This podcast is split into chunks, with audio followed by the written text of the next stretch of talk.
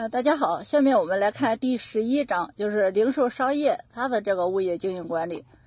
呃，那么在这一章里边呢，呃，比较重要的章节呢，呃，我们来看一下这个表里边，呃，第一节我们看，呃，比较重要，再一个呢就是第三节是比较重要的，其他的章节呢我们看的都不是很重要的内容。呃，那么在这第一节里边呢，呃，它主要呢，我们在复习的时候主要掌握第三个问题和第四个问题，也说，呃，零售商业物业经营管理的内容是重点，再一个经营管理的类型是重点。呃，再一个第三节就是这个里边呢，重点呢就是要注意一下，就是它的租金的确定和调整，这是我们考试的重点。呃，其他的这个章节呢。呃，我们要关注一下，就是第二节，就是零售商业物业经营管理中的这个经济学原理。虽然呢，在这个一零年和一一年都没有考过，呃，但是呢，我们说，呃，这应该这一部节内容呢，也应该是今后一个考试的重点，它比较呢好出题的地方，所以呢，我们应该也要关注一下。其他的呢，我们章节呢，我们就简单的看看就可以了。呃，首先我们来看第一节，就是零售商业物业啊及其它的分类。那么这里边呢，第一个问题，零售商业物业简介以及呢呃零售商业物业的发展简史呢，我们就可以不用看它了。我们重点的看一下第三个大问题，就是零售商业物业经营管理的这个内容。那么这一部分呢，是要求我们呀是要达到熟悉的程度。呃，那么我们说，呃，零售商业物业经营管理的工作。呃，应该主要包括哪几大个部分呢？或者哪几个模块呢？应该我们说应该有六个模块，这是我们要首先从整体上来把握住的。一个是呢招商及承租户的这个组合，呃，再一个零售技术，再物业维护，再一个营销啊、呃，保险及风险管理，还有一个财务管理，这是从整体上我们应该把握啊物业经营管理的内容包括哪几个部分。呃，接下来呢就是我们要展开来看了。首先第一个就是招商呃及承租户的这个组合，那么在这里边呢有一些个论述，那么呢这是我们在这个呃以前的考题中呢呃体现出来的，我们来看一下，就是在购物中心等零售商业物业项目中，那么每一个承租户的这个成功呢是非常要依赖，甚至呢是取决于其他承租户的这个成功的，呃这就是所谓的共生的这种关系。那么这个共生的关系体现的出来呢，就是呃，在购物中心中，我们必须要整合各家商店的这个经营项目，呃，让它呢有如经营一家综合商厦。呃，所以呢，我们说各商店是不能够被区分来销售的，呃，必须整合成一个整体，以免呢我们在经营管理上呢失去掌控。呃，当然呢，我们说这种组合呢也会因为承租户而改变。呃，当然也会因为呢而定位呢而改变，也不是说一成不变的。呃，那么关于这一部分的这个描述论述的话呢，我们看十年和十一年的都出了相应的选择题，在十年的这个题呢出的相对来说要简单一些。它说零售商业物业中，呃，每个承租户经营的这个成功，呃，非常呢呃需呃需要依赖其他承租户的成功，这体现了一种什么样的关系？呃，很显然呢是处于一种共生的关系，这个相对来说就比较简单了。我们说实在的蒙的也能呢把它蒙得住。呃，关于十一年呢，这个就比较就理解的要求更深一些了。他说关于零售商业承租户共生关系的说法正确的有哪些个？哎，每个承租户与其他承租户是互相对立竞争的，这肯定是不对的。呃，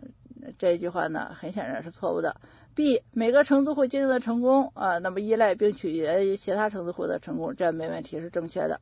C 购物中心必须将各零售承租户整合成一个整体并进行掌控，这也没问题。 D 购物中心要有计划的合理的对各承租户进行定位配置，这很显然也是对的。 E 购物中心必须将各零售商呃进行区分销售，这很显然是不对的，这不符合呢我们题目中的这个论述的这个情况，所以呢这个答案呢应该是 B、C、D。 呃，关于零售技术我们来看啊，我们这个作为物业管理师的话应该掌握一些什么样的零售技术呢？呃，这里提到商品选择、呃选项的范围、商品的盘存、橱窗的陈设，还有商品内部的陈设。呃，这是呢我们需要掌握的五项技术。那么关于这一部分呢，一一年呢出了一个单选了，需要了解的零售技术是哪些个？呃，那么这个呢，刚才因为已经说了，所以选项呢应该 C， 应该就是 C 了。商品选择、选项范围、商品盘存、橱窗陈设、商品内部陈设，呃，这是呢它的这个需要掌握的零售技术。啊，那么这是个呃已经考过了，那么、呃、我们今年是不是还考呢？这也有可能，但是呢考这种多选的可能性呢就不大了，有可能呢会变成一个单选题呃来考，所以呢、呃、我们也要注意一下这几个零售技术。呃，接下来关于这个物业的维护，呃，我们说呢这个零售商业或者购物中心的话呢，它的这个维护工作呢通常是这样来维护的，一般的承租户呢要负责他们这个呃承租的范围，而业主呢则主要负责公共区域。呃，一般的来说呢，我们说承租户除租金除交付租金以外呢，他需要给付一定配比的这个公共区域的这个维修基金。呃，该基金呢一般的由购物中心的业主呢来统筹管理。关于营销呢，这里提到了一个这个就是呢营销计划。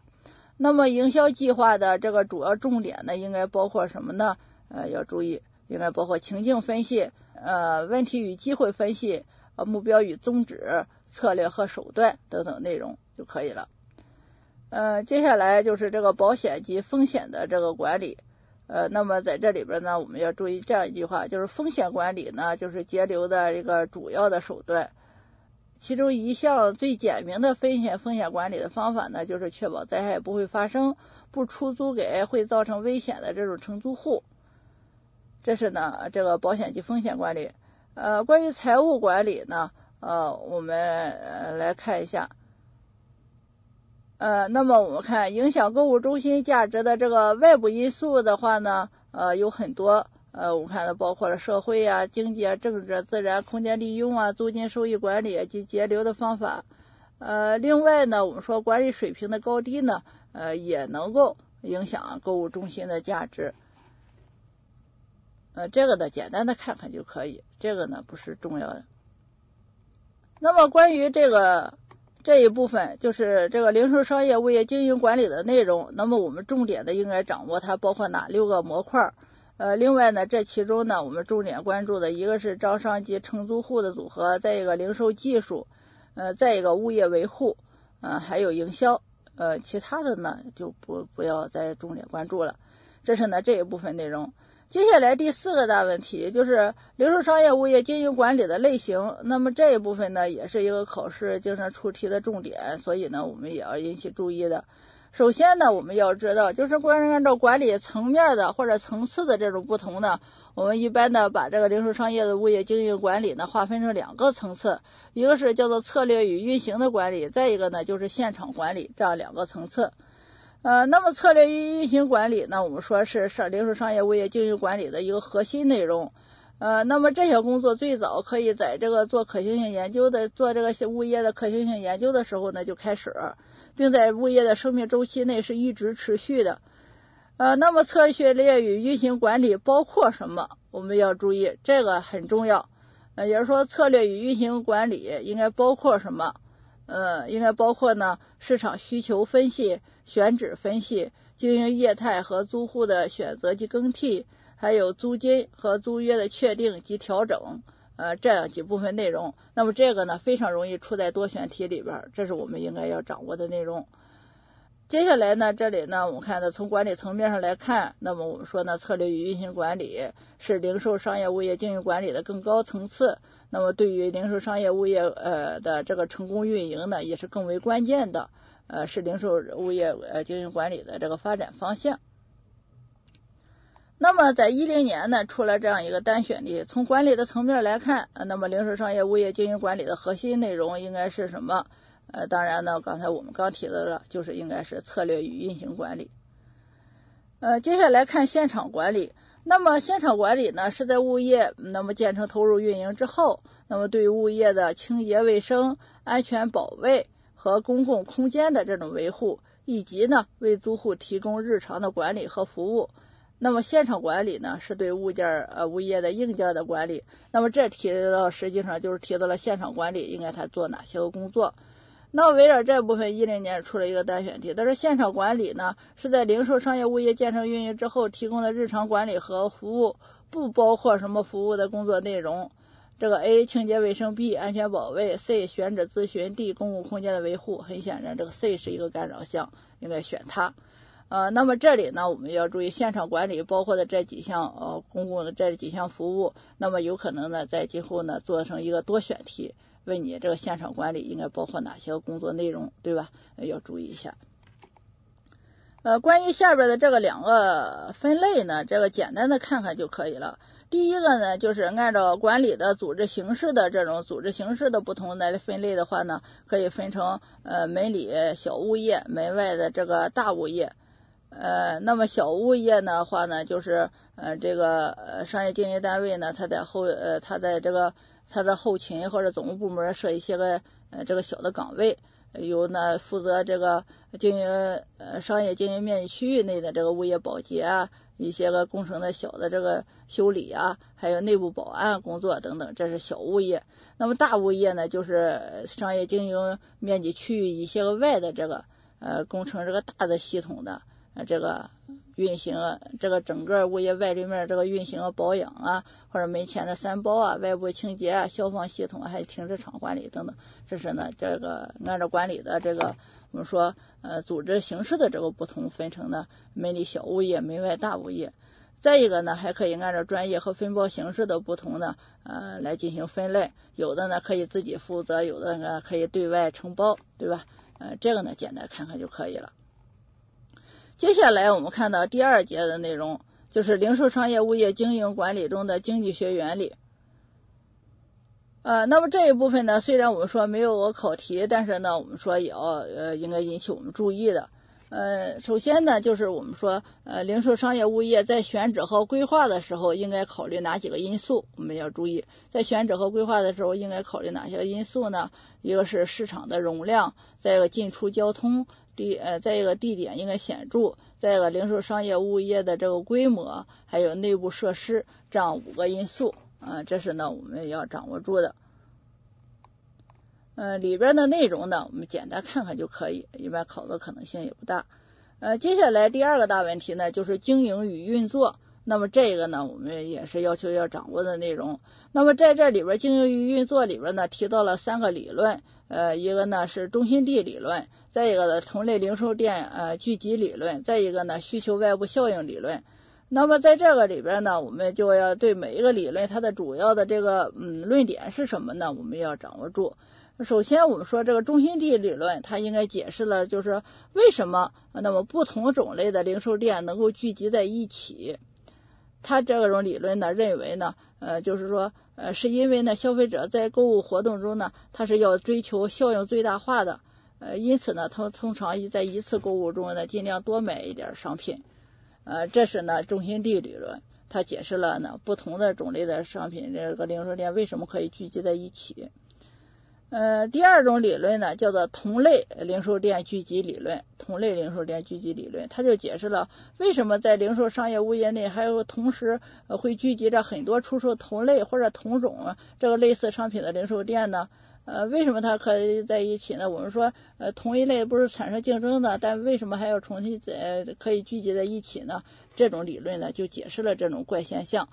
呃，那么这种理论认为呢，就是说，因为呢，消费者我们说除了在买东西的时候考虑价格之外呢，他还要考虑很多的因素，比如说商品的质量啊、特色啊、品牌啊、消费形式啊等等非价格因素，呃，他要进行一个比较，所以这样呢会导致这个同类的呃零售店呢可以聚集在一起来进行生存。再一个呢，就是呃一种理论呢叫做需求的外部效应，这个指的是什么呢？呃，我们说呢，它是指呢，呃，消费者呢被零售商业物业中心呃中心中知名度高的、信誉好的这个主力店吸引到零售商业物业中来，但同时呢，它还又会光顾其他零售店的效应，呃，零售店的现象，我们就把它叫做什么呢？叫做需求的外部效应。也就是说，呃，主力店呢，它产生了这个需求的这个外部效应，为周围小的零售店呢，会带来了客流，带来了客流。呃，那么这个需求的外部效应和刚才前前面我们说到的这个同类零售店聚集的这种效应，这种理论呢是不一样的。我们说需求的这个外部效应这一种呢，它应该是一个单方向的，也就是说，即从主力店呢流向普通商店，而不是相相反。呃，这是呢，它和这个聚集的聚集效应是相互影响的。这个呢不是，是大的影响那个小的。嗯、呃，这是呢这个。呃，接下来上述理论的若干个应用的话呢，我们说，呃，一个就是我们在零售店里边要尽量使这个租户组合呢，应该实现多样化。